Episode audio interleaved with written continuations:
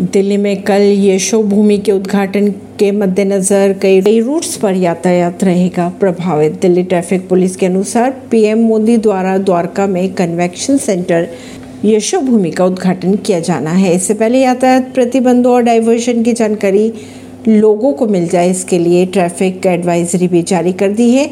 N H से निर्मला धाम नाला root पर पूरे दिन आवाजाही बंद रहेगी। द्वारका सब सिटी और पश्चिम दिल्ली में रहने वालों को पालम फ्लाईओवर का इस्तेमाल करने को कहा गया। परवीन नई दिल्ली से।